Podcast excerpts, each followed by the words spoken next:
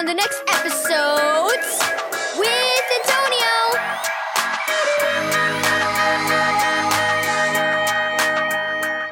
Thank you, Keys for Kids Ministries, for this daily devotional.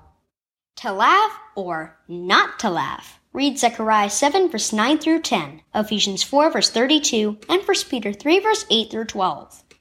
After the basketball game, Gracie's mom picked her up. Can we drop Liv off at her house? asked Gracie. Sure, said Mom, and the girls climbed into the back seat. That girl with the purple pants was a mess, wasn't she, Grace? Liv giggled. She couldn't make a basket if you set it three inches in front of her nose, Gracie frowned. You've got to give her credit for trying. She was doing her best. Besides, I felt bad for her. Liv shrugged and changed the subject. At home, Gracie set the table while her mom fixed dinner. I'm proud of you, Mom said as she took out a recipe book. She moved things around on the counter and appeared to be looking for something. I'm glad you didn't make fun of the girl on the other team today. Well, it's not like I'm going into the Basketball Hall of Fame either, Gracie said sheepishly. Mom smiled at her. Maybe that helped you to be kind.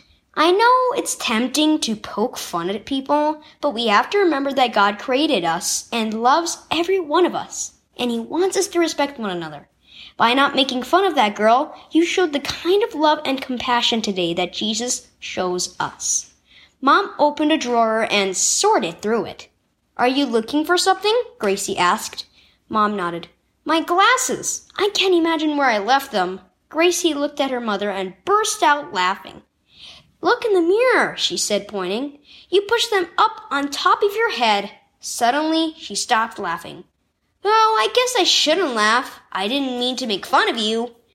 Mom grinned. Yes, you should laugh, she said, removing her glasses from her head. It's okay to laugh at funny things that happen. Just make sure you're laughing at what a person does and not at the person, and only if it's something both of you find funny. Don't laugh if it would hurt someone's feelings. In this case, you're not hurting my feelings at all. Gracie relaxed. You did look funny, she said. Laughter spilled out again, and Mom's laugh was even louder than Gracie's. Don't hurt others by laughing. Key verse. Show faithful love and compassion to one another. Zechariah 7 verse 9. Do you find it hard to know when it's okay to laugh at something? If you're tempted to laugh at someone, imagine how it would feel to have others laughing at you for that same reason. If you wouldn't mind, it's probably okay. But if it would hurt you, or if the person seems to be offended at others laughing, stop. By being sensitive to people's feelings, you're showing them the love and compassion of Jesus.